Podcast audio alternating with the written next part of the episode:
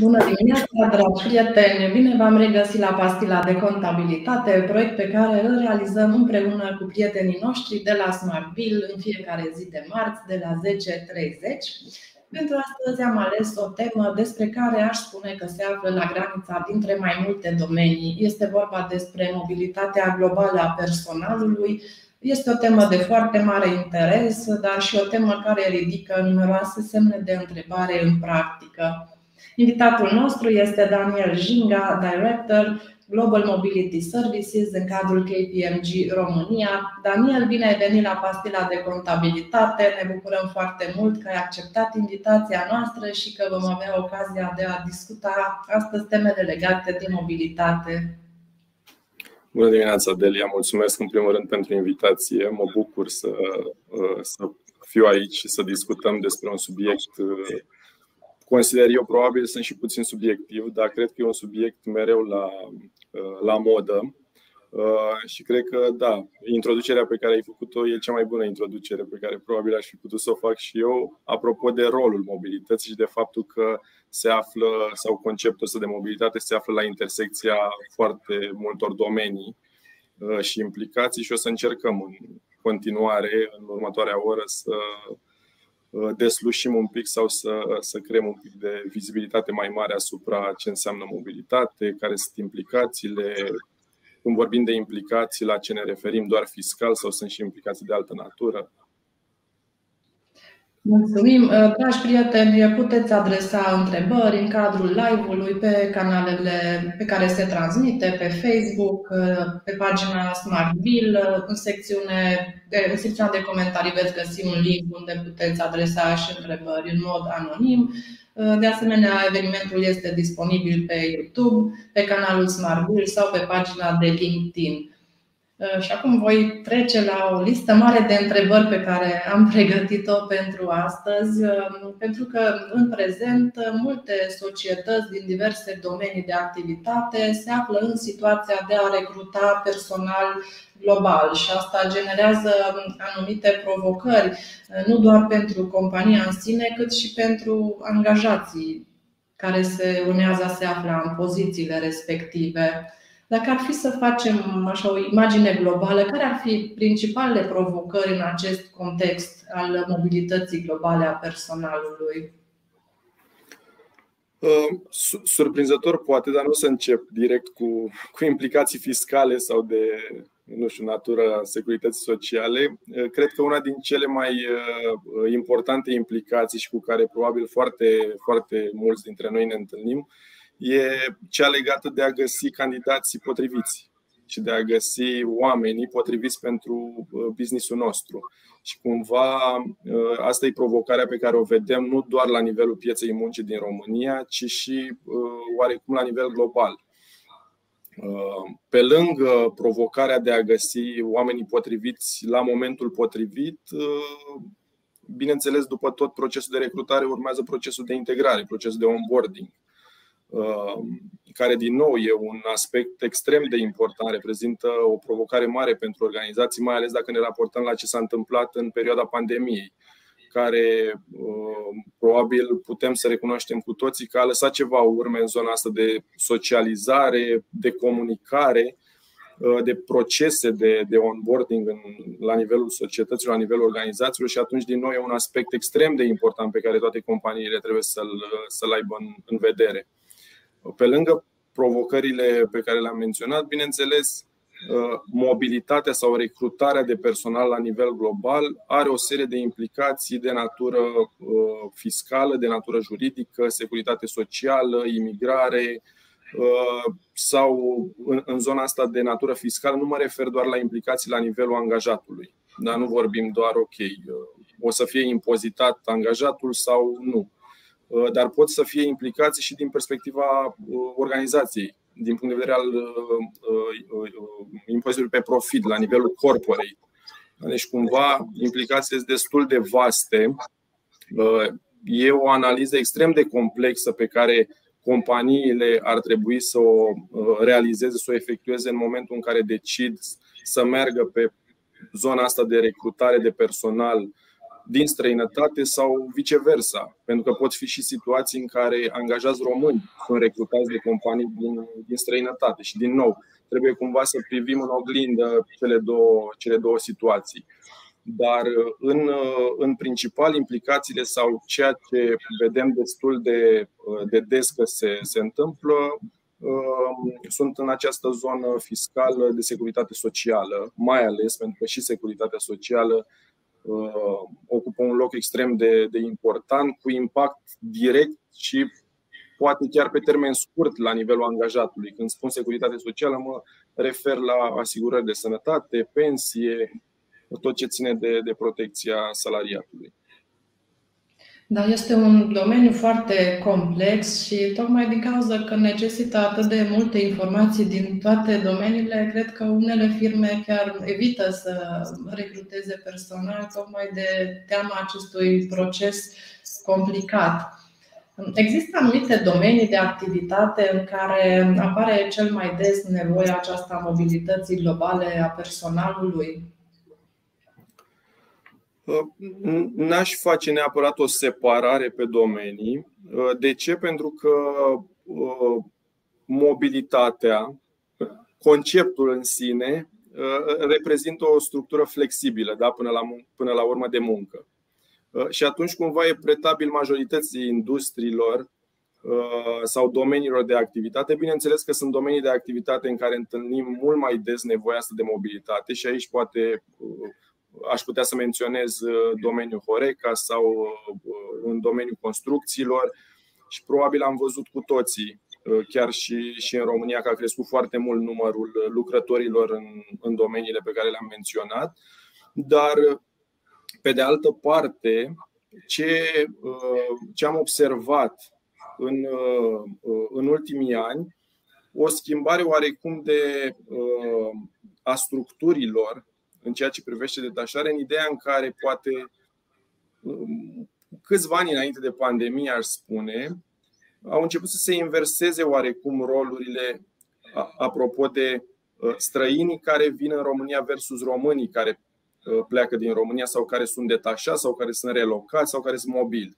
Uh, în ideea în care înainte aveam un număr extrem de mare de uh, cetățeni străini care veneau în România pe diverse structuri de angajare, din diverse motive, însă în ultimii ani vedem o creștere semnificativă a numărului angajaților români care părăsesc sau care pleacă uh, în afara României și nu neapărat, nu ne referim aici la uh, toate știrile pe care le vedem cu românii care părăsesc România și nu se mai întorc niciodată. Vorbim de angajați, de specialiști uh, în diverse uh, industrii, specialiști în, în diverse domenii, care fie sunt detașați pe perioade, anumite perioade de timp în străinătate, fie sunt relocați și când spun relocați, primesc un contract de muncă uh, în cadrul unui angajator din străinătate, dar tot cu intenția de a uh, petrece pe teritoriul statului respectiv o perioadă temporară de timp. Cumva aici vedem uh, o schimbare de, de perspectivă, ceea ce spun eu că e extrem de bine până la urmă, pentru că asta înseamnă că uh, începem ca piața muncii să creștem profesioniști, da, specialiști și uh, calificarea uh, și uh, nivelul de, de uh, performanță și profesionalism e recunoscut și în afară. Ceea ce până la urmă se traduce tot prin creștere de valoare la nivelul companiilor din România, în cadrul cărora angajații respectivi au, au desfășurat activitate. Mai mult de atât, ce aș mai vrea să menționez aici în, la subiectul ăsta, apropo de domeniile de activitate sau structurile în cadrul cărora angajații se deplasează dintr-un stat în altul. Uh, recent, chiar săptămâna trecută, am avut uh, KPMG a publicat la nivel global un studiu uh, apropo de care sunt tendințele în, în zona mobilității. Și conform acestui, acestui studiu se remarcă o creștere a structurilor de relocare pe termen scurt, da? A mobilității de până la 12 luni, dar pe de altă parte um, a fost identificată și o tendință de creștere a structurilor flexibile de muncă. Da? Deci nu, nu neapărat structurile standard pe care le știam până acum, fie angajare locală, fie detașare punct. Ce acum sunt și, uh, cum probabil mulți dintre noi am auzit de munca de oriunde, dar work from anywhere, se tot discută în ultima, în ultima perioadă, sau structuri de muncă hibrid, da? Care nu se aplică doar pe teritoriul unui singur stat, ci astfel de structuri de muncă hibrid pot să aibă în, în, în vedere mai multe state, mai multe țări.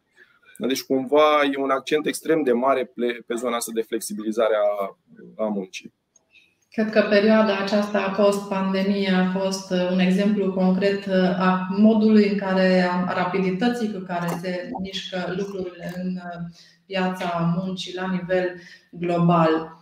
Acum, referindu-ne puțin la cazul României, ce prevederi legale se aplică în România în prezent care să reglementeze mobilitatea aceasta globală a personalului?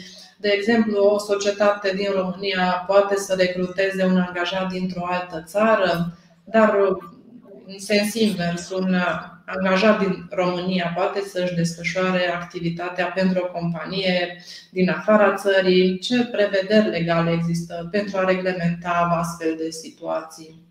Mhm. Uh, există uh, cadrul legal. Ca să ofer un răspuns uh, foarte, foarte clar, există cadrul legal care să permită sau să reglementeze Uh, mobilitatea angajaților, fie că vorbim de mobilitatea angajaților la nivelul statelor membre UE, fie că vorbim de mobilitatea angajaților la nivelul statelor non-UE.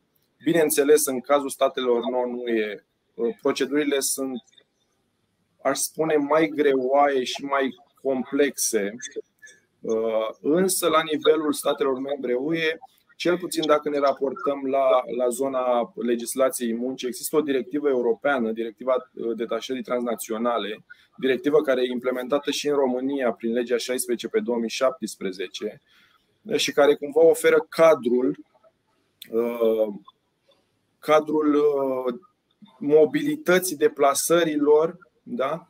Și, zona, și reglementează zona de drepturi și obligații atât din perspectiva angajaților cât și din perspectiva uh, angajatorilor.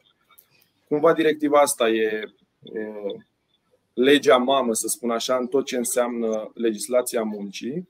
Pe de altă parte, pe lângă această directivă, care, uh, cum spuneam, a fost implementată prin legea 16 pe 2017 în, în România, bineînțeles că trebuie să ne uităm pe fiecare tip de uh, implicații da? Și dacă vor, ne raportăm la implicațiile fiscale, automat, în cazul uh, României avem codul fiscal care ne oferă uh, cadrul, cadrul impozitării, dar pe lângă, cadrul, uh, pe lângă codul fiscal întotdeauna trebuie să ne, în, în momentul în care avem combinații de țări, da, când ne, ne interesează implicațiile la nivelul a mai multor țări da, și nu doar la nivelul unei singuri țări, Uh, trebuie să, să ne uităm și dacă există acte uh, juridice internaționale, cum sunt convențiile de evitare a dublei impuneri. Uh, automat, ăsta e unul din primele aspecte pe care trebuie să le luăm în, în calcul. După care, pe partea de securitate socială, din nou, există regulamente europene, există convenții bilaterale în cazul țărilor non-UE.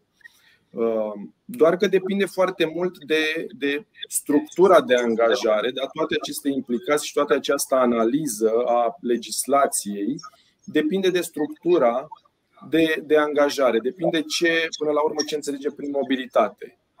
Uh, înțelegem uh, o simplă recrutare a unui angajat din străinătate pe care să-l aducem în România da, și pe care să-l angajăm în România să desfășoare activitate în România sau Uh, vorbim de un angajat pe care îl recrutăm în străinătate, desfășoară activitate exclusiv din străinătate, dar în beneficiul unui angajator din România.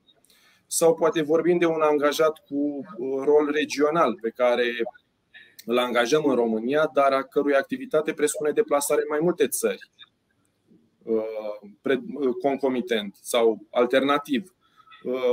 La fel, în oglindă, putem vorbi de angajați români da? sau cetățeni români recrutați din România și care fie continuă să lucreze în regim de telemuncă din România pentru angajatori din străinătate, fie sunt recrutați și desfășoară activitatea direct în uh, țara în care angajatorul este stabilit. Există foarte multe, foarte multe structuri, foarte multe deviații de la sau generate de acest, acest concept de, de mobilitate. Nu există o singură rețetă să știm că, ok, avem un angajat mobil, asta înseamnă că îi se va aplica legea XYZ. De fiecare dată trebuie să vedem care e structura de angajare, care sunt țările implicate în structura respectivă, să vedem care sunt, să identificăm care sunt uh, legile, care e legislația aplicabilă, dar totodată, pentru că vorbim de implicații la nivelul angajatului, trebuie să ne uităm și la, implic- și la uh,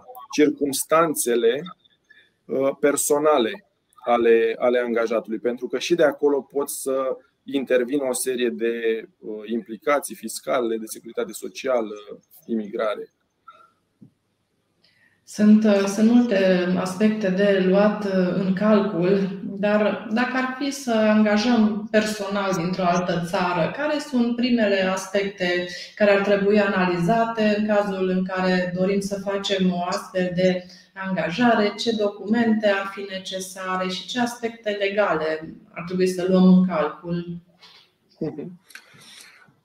Primul, uh, primul aspect, aș spune, pe care uh, trebuie să-l, să-l luăm în calcul ar fi, bineînțeles, verificare din perspectiva legislației statului respectiv da? și identificarea unor potențiale restricții. Pentru că ăsta e primul pas. Înainte să uh, vedem care sunt implicațiile fiscale, spre exemplu, trebuie să vedem dacă, din punct de vedere al legislației muncii, în statul respectiv există vreo restricție apropo de angajare, apropo de recrutare, uh, conform legislației domestice din statul respectiv.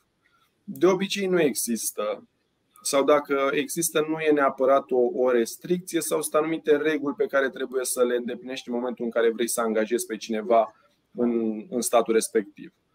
Uh, pe lângă aceste aspecte care țin de uh, natura legislației muncii mai degrabă, e foarte important să analizăm rolul da, și să ne uităm la rolul celui pe care urmează să-l recrutăm. Uh, și să vedem dacă recrutarea presupune ca angajatul să lucreze din statul lui de origine, ca să luăm un exemplu să fie cât mai, cât mai ușor de, de urmărit. Uh, suntem un angajator din România, uh, vrem să recrutăm un angajat din Germania, să luăm o țară UE în, în primă fază. Uh, din punct de vedere al legislației muncii, nu există, nu ar trebui să existe restricții pentru că avem această libertate de deplasare și muncă pe care, care ne-o conferă legislația europeană. Uh, din punct de vedere fiscal, trebuie să vedem, angajatul va urma să desfășoare activitate pe teritoriul Germaniei în beneficiul meu, în beneficiul angajatorului din România, sau îl recrutez cu scopul de a îl reloca în România. Pentru că dacă scopul e acela de a continua să muncească din Germania, dar în beneficiul României, cu siguranță voi avea implicații fiscale. Și acum implicațiile fiscale trebuie împărțite, pentru că sunt implicații fiscale la nivelul angajatului, la nivel personal, la nivelul persoanei fizice, și implicații sau obligații ale angajatorului. Și o prima implicație sau provocare de natură fiscală ar fi cea legată de uh, sediu permanent. Pentru că în funcție de rolul pe care angajatul respectiv urmează să-l, uh, să-l desfășoare, da? să-l aibă, în funcție de responsabilități, în funcție de activitate, poate exista riscul ca, angajat, ca prin activitatea desfășurată de acel angajat angajatorul din România să fie obligat să-și înregistreze un sediu permanent în statul respectiv. Ce înseamnă sediu permanent? Înseamnă că o să aibă obligații în zona corporate, da, de raportare către autoritățile din Germania.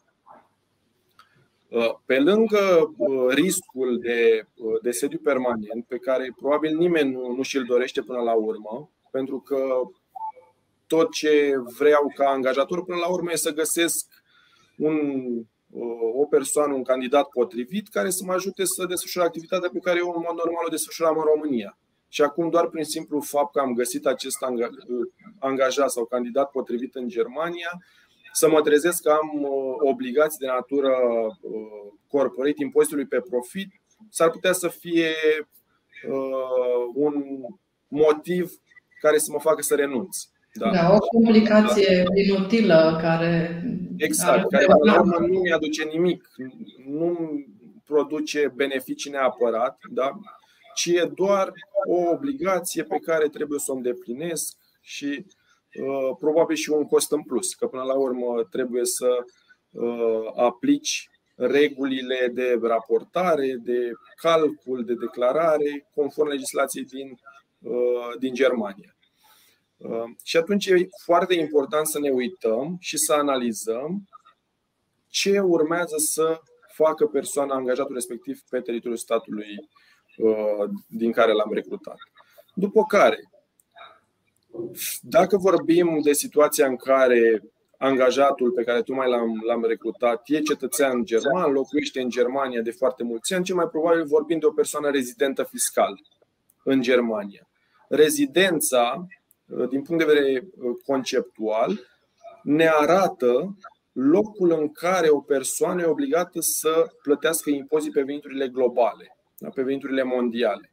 Și asta înseamnă că chiar dacă angajatorul e în România, angajatul o să aibă, prin prisma rezidenței fiscale și a locului de desfășurare a activității, o obligație de a plăti impozit în Germania, da? pe venitul salarial. Și acum problema se pune cum se întâmplă în practică sau cum o să se întâmple în practică. Și din nou sunt două scenarii care depind de legislația domestică a statului respectiv. Deci nu sunt niște scenarii uh, asupra cărora să decidem noi ca angajatori, pentru că nu știu, codul fiscal românesc spune asta sau Convenția de evitare a dublei impuneri dintre România și Germania spune asta. Nu. Sunt scenarii generate de legislația domestică a statului în care se desfășoară activitatea.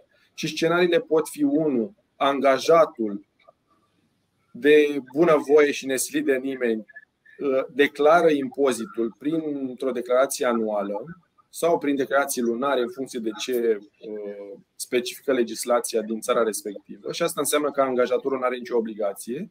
Sau pot fi situații, și am văzut în practică situații în care angajatorul e obligat să se înregistreze în Germania și să ruleze un fel de payroll. Da? Un fel, fel de payroll în paralel, doar pentru angajatul pe care l-au în Germania. Și din nou, putem fi în situația în care trebuie să aplicăm reguli conform legislației din Germania, probabil costuri suplimentare, din nou e nevoie de o analiză. Faptul că angajatul din Germania, în speța noastră, e plătit de România, da? Uh, și că România nu are prezență, angajatorul din România nu are prezență juridică în Germania, nu înseamnă că nu o să aibă sau că nu poate avea un risc de înregistrare din punct de vedere fiscal da, în, în Germania. Pe lângă riscurile uh, fiscale pe care le-am menționat, avem, bineînțeles, și zona de securitate socială, unde, din nou, e o întreagă analiză uh, care trebuie efectuată și care poate să conducă uh, și în cazul ăsta la eventuale obligații ale angajatorului uh, din, uh, din România. Dacă, în schimb, vorbim de o recrutare a unui cetățean străin cu scopul de a-l aduce în, în România da, și să desfășoare activitate pe teritoriul României, trebuie să ne uităm la cetățenia persoanei respective. Dacă vorbim de cetățeni europeni, atunci nu avem restricții în zona de imigrare, pentru că, așa cum spuneam, beneficiem de libera circulație. Dar dacă vorbim de cetățeni din state non-UE, lucrurile se complică pentru că uh, pentru a-l putea angaja, trebuie să treci printr-un întreg proces uh, de imigrări. Și atunci nu poți uh, nici teoretic, nici practic da? să-l angajezi, să-l aduci în România, să desfășoare activitatea în România, până în momentul în care, din punct de vedere imigrări, și-a obținut dreptul de a munci și de a uh, uh, sta, de a locui pe teritoriul României. După care, odată ce aceste documente au fost obținute de la Inspectoratul pentru Imigrări, bineînțeles, poate fi angajat, contract de muncă și se aplică regulile standard care s-ar aplica oricărui cetățean român. Chiar aceasta era una din întrebările anonime pe care le-am primit, dacă există vreo diferență în angajarea unei persoane din UE sau unei persoane din afara Europei. Este tocmai întrebarea la care am răspuns. Aș mai prelua o întrebare tot anonimă. Dacă există o instituție care reglementează această mobilitate globală, cui putem să ne adresăm dacă vrem să facem lucrurile așa cum trebuie? Uh, nu există o singură instituție. Cum spuneam, dacă ne raportăm la uh, ce se întâmplă în România, avem uh, ITM-ul, da, care se ocupă de toată zona legislației muncii. Da, și tot ce înseamnă proceduri, tot ce înseamnă detașări, mobilitate și ei sunt cei care, care pot să, să ofere informații, dar cumva trebuie să Uh, analizăm separat toate, pentru că partea fiscală, bineînțeles, avem ANAF și cu toate uh, instituțiile conexe. În zona de securitate socială avem Casa Națională de Pensii Publice, care e instituția ce reglementează zona de mobilitate. Deci nu e o singură instituție care reglementează tot.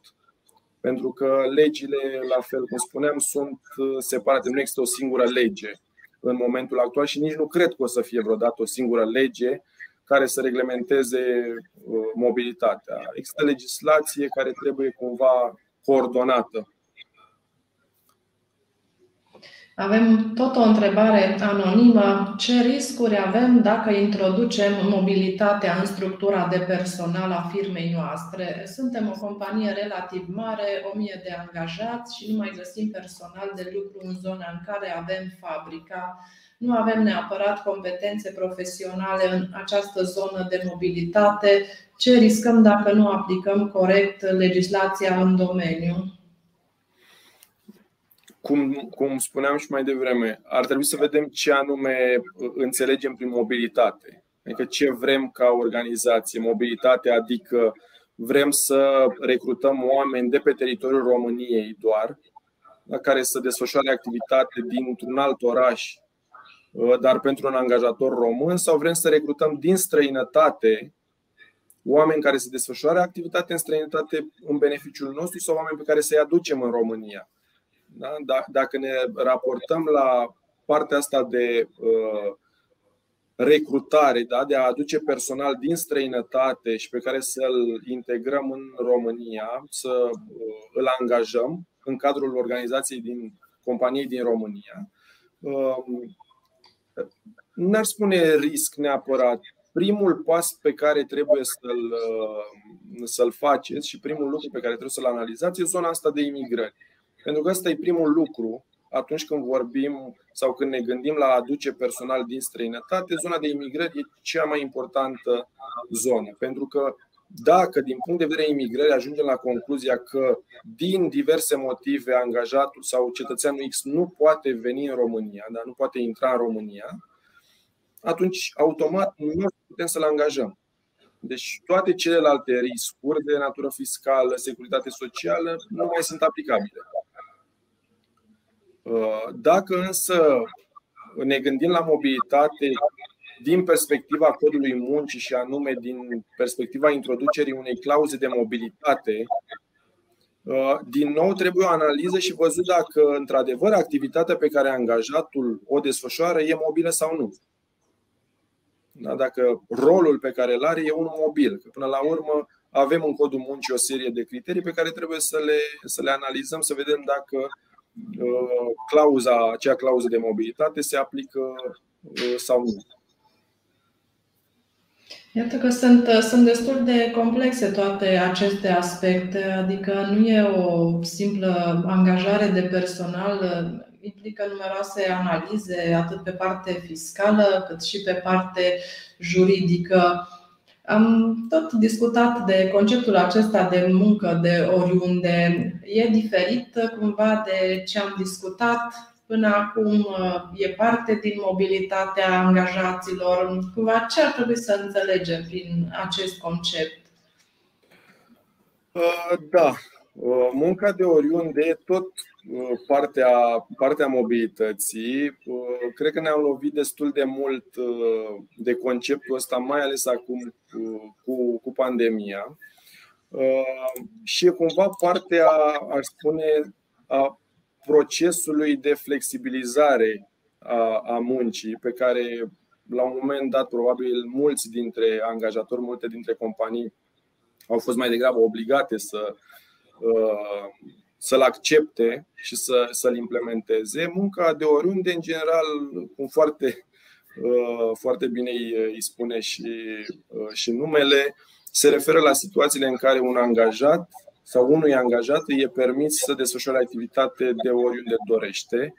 Uh, bineînțeles, cu condiția mă aștept ca angajatul să aibă acces la o conexiune stabilă de internet.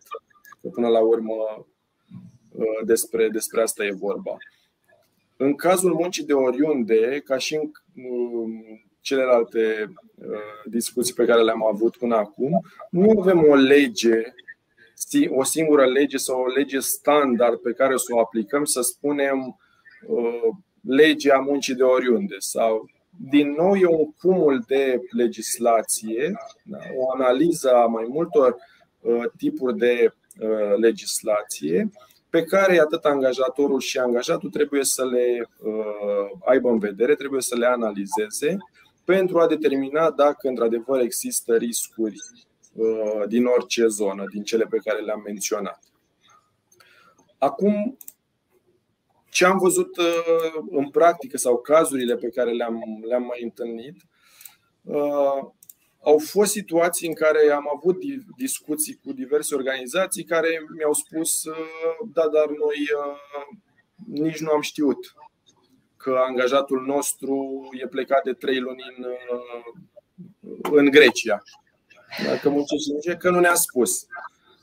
Sau n-am știut că pe perioada sau după pandemie angajatul nostru s-a mutat cu tot cu familie într-o altă insulă Uh, și am aflat abia acum și are, avem impozite de plătite, dar noi n-am avut niciun fel de implicare. Uh, nu cred că o să ajute în cazul unui control, fie că vorbim control fiscal, fie că vorbim din perspectiva legislației muncii, pentru că până la urmă angajatorul ar trebui să știe tot ce se întâmplă cu, cu angajații și ar trebui să aibă vizibilitate asupra tot ce se întâmplă cu, cu angajații lor. Mai mult decât atât, uh, mai sunt sau mai văzut situații în care, da, știu că a plecat trei luni, dar se întoarce, nu are ce se întâmplă. Sau e plecat doar o, o săptămână, două săptămâni, mi-a promis că vine înapoi. Cred că mentalitatea asta de a ignora eventuale riscuri nu e una tocmai sănătoasă și care să ne ajute să ne, sau să ne ducă mai departe ca organizație și ca, ca angajator, ca angajați. Mai mult decât atât, cred că angajatorii ar trebui să-și asume și rolul ăsta de a educa, da, forța de muncă, de a educa. Și atunci e foarte important ca angajatorii să fie pregătiți, uh, să știe că în cazul muncii de oriunde pot să apară implicații de natură fiscală, spre exemplu, chiar începând cu prima zi de desfășurare a activității într-o altă țară, pentru că de multe ori auzim uh, acea uh, uh, abordare cu 183 de zile sau cu 6 luni. Există foarte multe situații. Nu, că asta mai puțin de 183 de zile, nu are ce să se întâmple nu e complet adevărat, pentru că pot fi situații în care dacă un angajat pleacă într-o țară cu care România nu are convenție de evitare a dublei impuneri încheiată, semnată, angajatul respectiv poate să devină impozabil începând cu prima zi în țara respectivă. Pentru că nu am niciun act juridic internațional care să prevaleze sau care să uh, acorde anumite scutiri, poate. Și atunci, dacă legislația statului respectiv prevede că devii impozabil începând cu prima zi de desfășurare a activității aici, nu am ce să fac. Și din nou, angajatorul se poate trezi cu obligații de înregistrare în țara respectivă. La fel, dacă vorbim de o țară cu care România are încheiat o convenție de evitare a dublei impuneri. O țară din Europa, spre exemplu, că avem cu toate țările europene convenții. Angajatul pleacă în țara respectivă, doar că pleacă împreună cu familie, cu toți, to- to- toți membrii familiei. Asta ce înseamnă? Înseamnă că din punct de vedere fiscal se consideră că centrul intereselor vitale e în țara respectivă. În general, centrul intereselor vitale e, una, e unul din uh, criteriile care își generează rezidență fiscală. Și atunci, dacă rezidența fiscală se mută împreună cu angajatul în țara în care s-a, uh, s-a mutat, în care s-a relocat, din nou, există riscul de impozitare începând cu prima zi. Deci nu mai contează că stă mai puțin de 183 de zile sau mai puțin de o lună sau mai puțin de.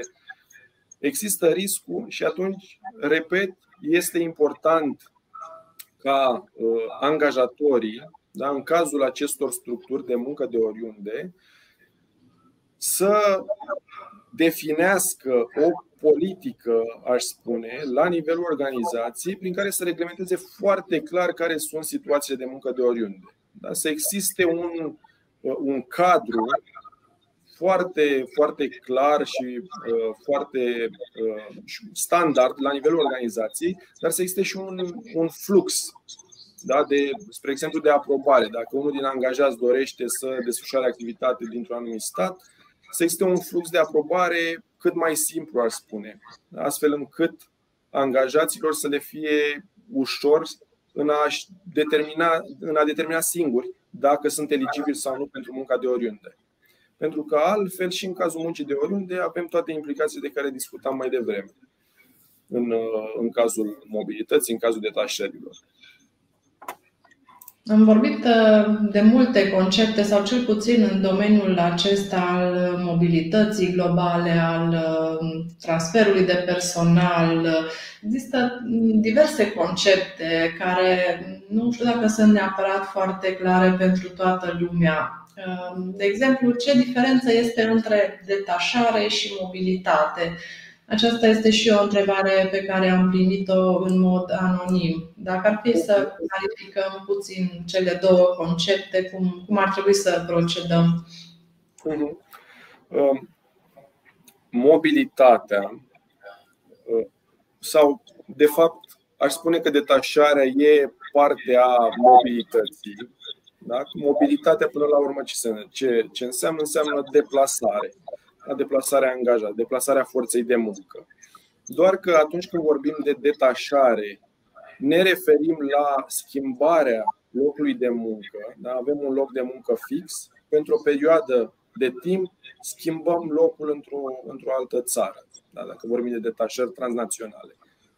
În timp ce mobilitatea, cum spuneam, poate fi pe de o parte văzută ca umbrela care acoperă detașare, relocare, Uh, work from anywhere, telemuncă, dar pe de altă parte, uh, mobilitatea e un concept pe care îl avem și în legislația muncii, în codul muncii, da? și care se referă la acele situații în care rolul unui angajat e acela de a fi mobil, adică nu are un loc fix de desfășurare activității. Specificul activității presupune ca angajatul respectiv să se deplaseze foarte mult fără a avea un loc fix de muncă.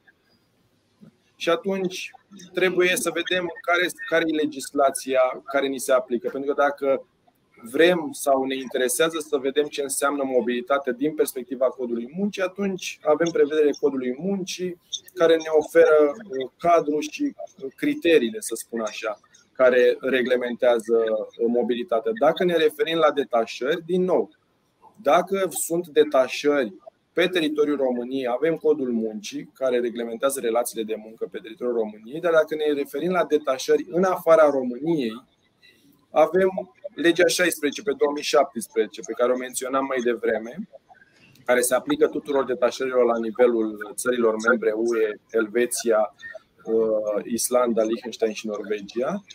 Uh, iar dacă vorbim de detașări din România în țări non-UE, din nou ne raportăm la codul muncii.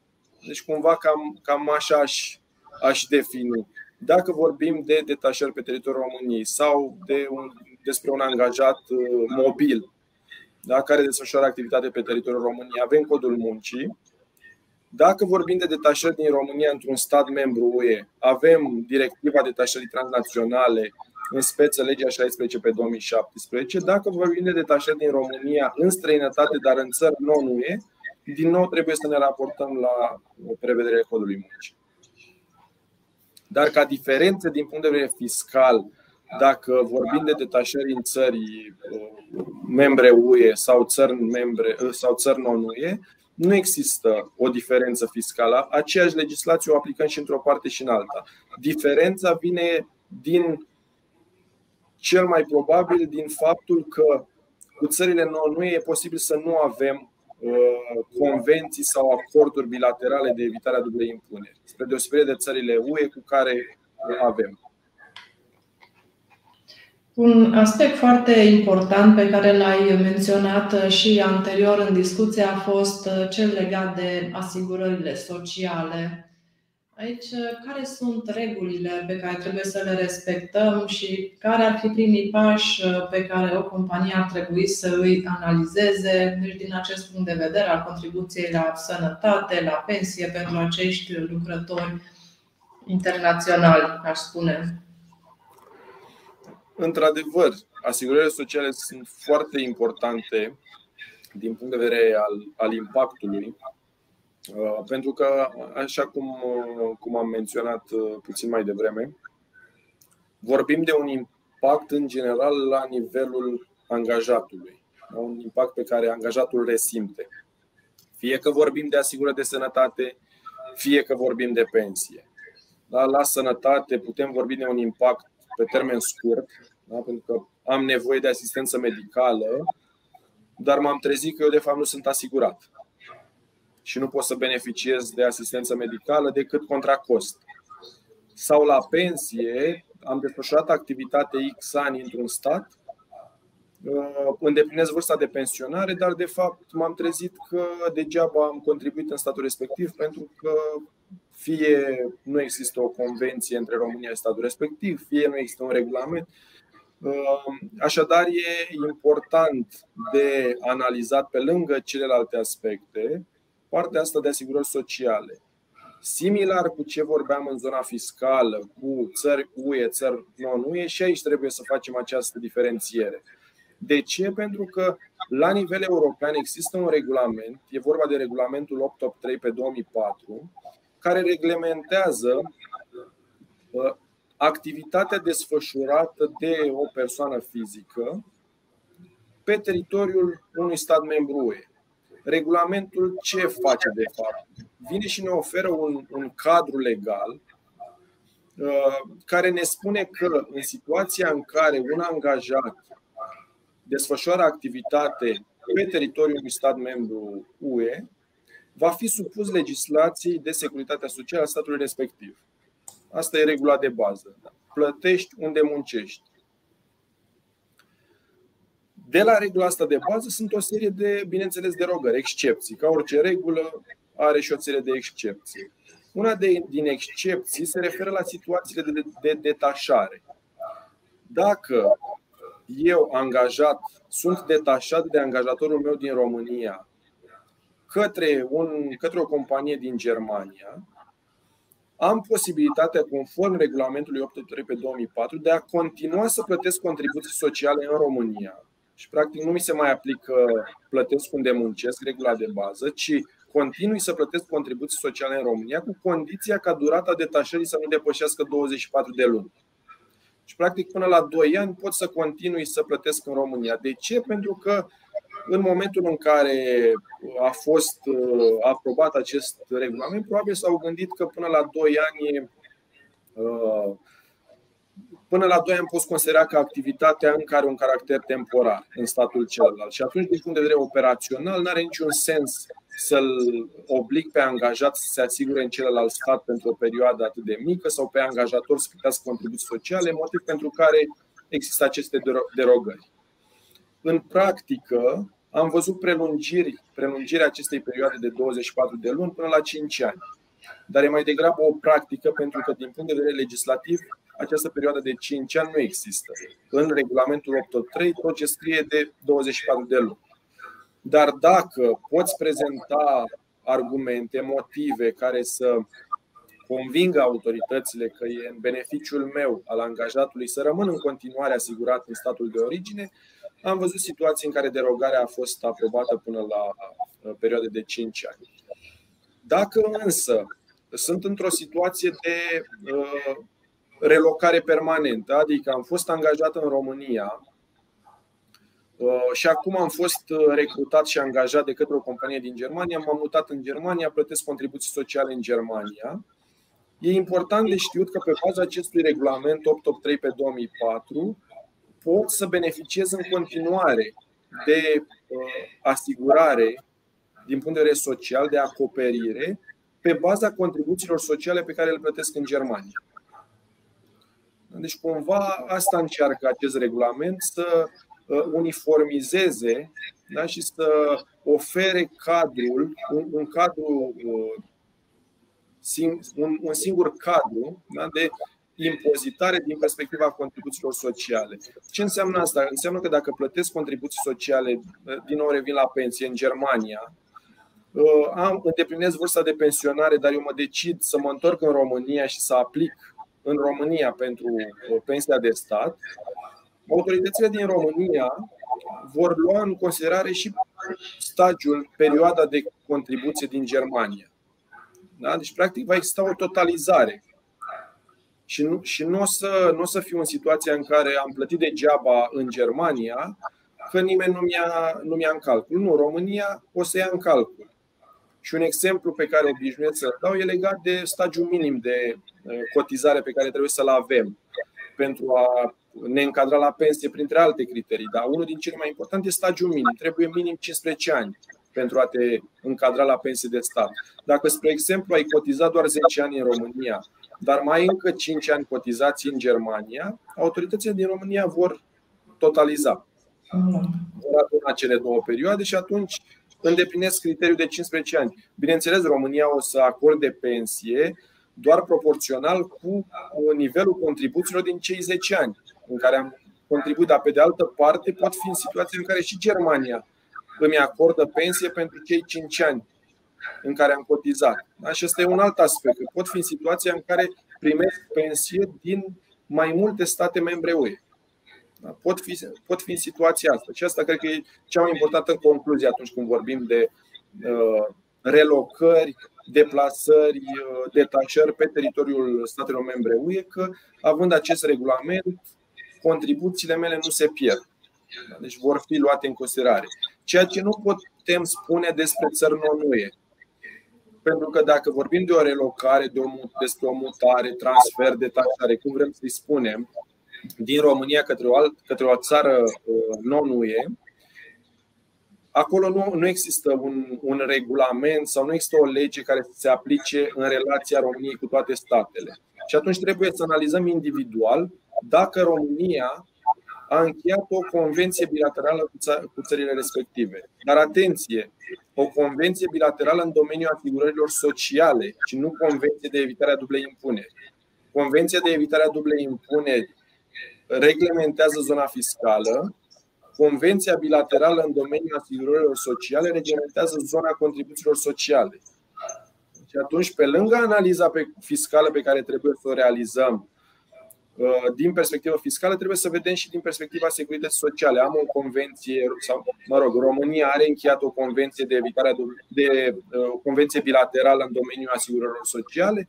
Dacă da, trebuie să văd ce scrie în convenția respectivă. De ce? Pentru că sunt convenții, spre exemplu, convenția cu Canada acoperă doar pensia, contribuția la pensie. Ce înseamnă asta? Înseamnă că dacă detașez un angajat din România în Canada, poate beneficia de scutire de la plata contribuției la pensie în Canada, pentru că avem convenția bilaterală, dar s-ar putea să fie obligat să plătească contribuția la sănătate în Canada. Pentru că convenția bilaterală dintre România și Canada nu reglementează ce se întâmplă și contribuția la sănătate. Și atunci e important să, să analizăm în detaliu și să ne asigurăm că uh, am identificat uh, legislația care ni se aplică în uh, structura de angajare pe care, pe care o avem. Revenind acum puțin la partea birocratică cu care suntem obișnuiți, cât de complicate sunt aspectele acestea legate de imigrări în România? Și aici aș continua cu o întrebare, aș lega-o de întrebarea aceasta, o întrebare venită din punct de vedere, o întrebare anonimă, care sună așa, din punct de vedere al unei societăți de contabilitate, în opinia dumneavoastră, care ar trebui să fie rolul nostru în situația în care un client dorește să aducă personal din afara țării? Ce ține de responsabilitățile contabilului și ce ține de responsabilitatea juridicului? Nu știu dacă mersul pe la imigrări și rezolvatul actelor ține de partea fiscală contabilă. Cum, cum vezi lucrurile, Daniel, dacă ar fi să te pui în, în poziția unei societăți de contabilitate? Ce, ce ar putea societatea de contabilitate să facă e să gestioneze sau să coordoneze procesul ăsta, dar nu o să poată da, să-l uh, gestioneze de la un capăt la altul fără uh, ajutor sau fără uh, informații, fără implicarea societății din România da, pentru care um, și aici vorbesc de departamentul de HR, vorbesc de departamentul juridic, financiar, pentru că sunt o serie de documente care trebuie pregătite. Da? Și nu ține doar de contabil sau de firma de, de contabilitate. Uh, firma de contabilitate sau echipa de contabilitate, într-adevăr, poate să gestioneze, poate să se ocupe de tot ce înseamnă uh, programări, mers la Inspectoratul pentru Imigrări, Problema cea mai mare pe care o întâlnim în momentul de față și cred că e vizibilă multor, multor companii din România e cea legată de termenele de soluționare. Uh, pentru că mă întrebai cât de complex e, e, e uh, procesul. Poate din punct de vedere al documentelor, și aici trebuie să separăm. Dacă vorbim de cetățeni UE sau cetățeni non-UE. Cetățeni UE lucrurile sunt foarte simple, dar chiar și în cazuri cetățenilor UE există întârzieri în a obține programări și a merge la Inspectoratul pentru Imigrări. În cazul celor non-UE, lucrurile sunt uh, un pic mai complicate pentru că, într-adevăr, sunt în continuare foarte multe documente pe care Uh, aceștia trebuie să fie angajații, trebuie să le aducă, fie societatea din România trebuie să pregătească invitații, uh, uh, diplome care trebuie certificate, traduse, dar în continuare cred eu că una din problemele principale vine din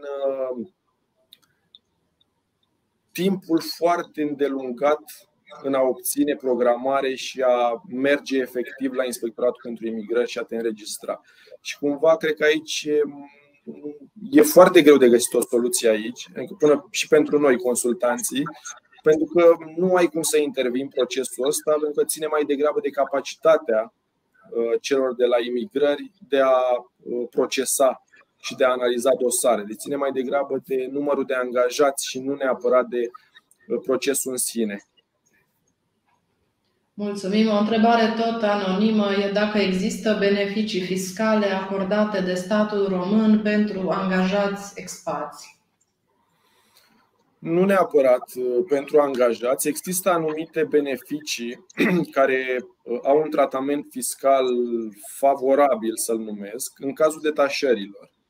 Dacă vorbim de detașări din străinătate în, în România, o companie din străinătate detașează un angajat către uh, în cadrul unei companii din, din România. Avem o dată prevederi legate de uh, indemnizația specifică detașării, indemnizație care poate fi considerată neimpozabilă în limitele standard ale diurnei, așa cum o cunoaștem noi, diurna. Pe lângă asta, cheltuielile cu transport, cazare, din nou, pot fi considerate neimpozabile. Deci în zona asta a detașării, în continuare există uh, anumite beneficii fiscale, să le numim așa.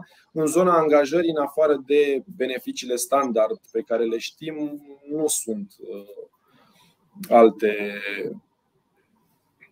alte beneficii cu tratament fiscal favorabil doar pentru că vorbim de un cetățean uh, non-UE sau din afara României. O întrebare tot anonimă e dacă aceste angajări tot mai dese de personal din afară, de angajări străini, este un semn al dezvoltării economice sau, din contră, un semn de scădere economică? Cred că e, aș spune că e mai degrabă și un semn de, de creștere, uh, pentru că până la urmă asta înseamnă că atragem.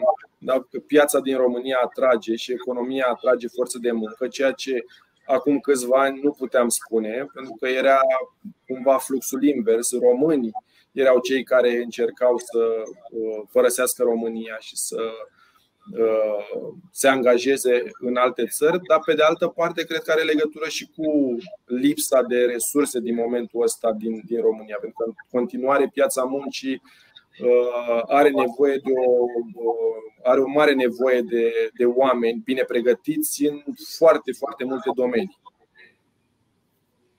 Avem chiar o completare, avem o, un comentariu anonim. Um, adesea ne întrebăm de ce persoanele din afara Europei lucrează la noi în țară, la diverse restaurante, hoteluri și nu merg să lucreze în Europa de vest. Un răspuns primit din partea unui cetățean din Camerun a sunat cam așa: Prefer să lucrez aici unde îmi permit să economisesc decât să merg să lucrez într-o țară unde salariul este mai mare, dar traiul este mult mai scump și nu reușesc să economisesc aproape nimic. Deci cred că și România ajunge o, o zonă atractivă pentru piața muncii. Da, și cred că și noi, ca popor, până la urmă, suntem destul de primitori uh, și, în general, le integrăm destul de rapid. Probabil și asta e un punct uh, care contează destul de mult. Acum, la final, în loc de concluzii, care vezi tu că ar fi principalele avantaje generate de mobilitatea aceasta globală a personalului?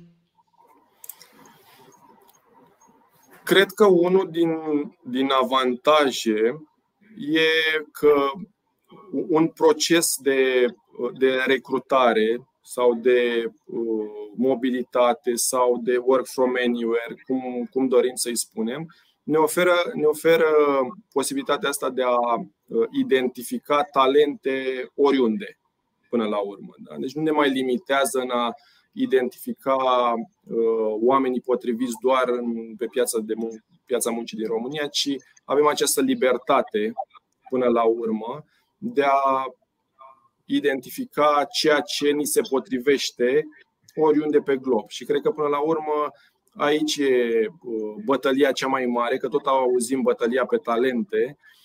Într-adevăr, e unul din aspectele foarte importante. Doi, uh, dacă ne decidem la nivelul organizației să avem politici de work from anywhere, politici de uh, mobilitate, detașări, hibrid, structuri hibrid, până la urmă e vorba de flexibilitate. Flexibilitatea în momentul ăsta e cerută în piață. Din nou, asta poate să ne ofere un avantaj competitiv. Um, normal, toate deciziile uh, pe care le luăm trebuie să fie extrem de bine documentate, trebuie să ne uh, asigurăm ca organizație că uh, am luat în calcul toate implicațiile. Pot fi situații în care, ca organizație, pur și simplu nu pot să ajung în punctul în care riscurile sunt zero peste tot. Din nou, probabil e o negociere până la urmă și văzut, ok, pot să-mi asum un eventual uh, risc de înregistrare. Ce ar însemna pentru mine înregistrarea? Ok, asta e. Îmi, îmi asum costul pentru că vreau să recrutez X oameni din țara respectivă, pentru că asta înseamnă pentru mine creșterea productivității cu uh, X%. la sută. Deci e o, e o analiză complexă dincolo de, de partea fiscală, dar cred că uh, Uh, fiscalul în continuare uh, ocupă un rol extrem de, de important în, în toate aceste structuri. Iată că am ajuns la finalul acestui uh, live. Am discutat o oră, însă avem o mulțime de întrebări încât am putea să discutăm probabil o zi întreagă despre această temă fără să o epuizăm. Îți mulțumim mult, Daniel, pentru prezența ta de astăzi, pentru toate aceste clarificări și eu mi-am notat câteva idei, mi-am notat câteva acte normative și e un început bun pentru a, a dezluși acest domeniu pe care eu îl consider complex, complicat și mie mai puțin familiar. Mulțumesc mult și eu pentru invitație. Încă o dată mi-a părut bine să, să fiu și poate continuăm cu o altă sesiune în care să ne concentrăm mai mult pe întrebări. Mulțumim, vă mulțumim, dragi prieteni, că ne-ați urmărit. Vă mulțumim pentru întrebările adresate. Să ne vedem cu bine săptămâna viitoare la o nouă pastilă de contabilitate. O zi frumoasă! La revedere!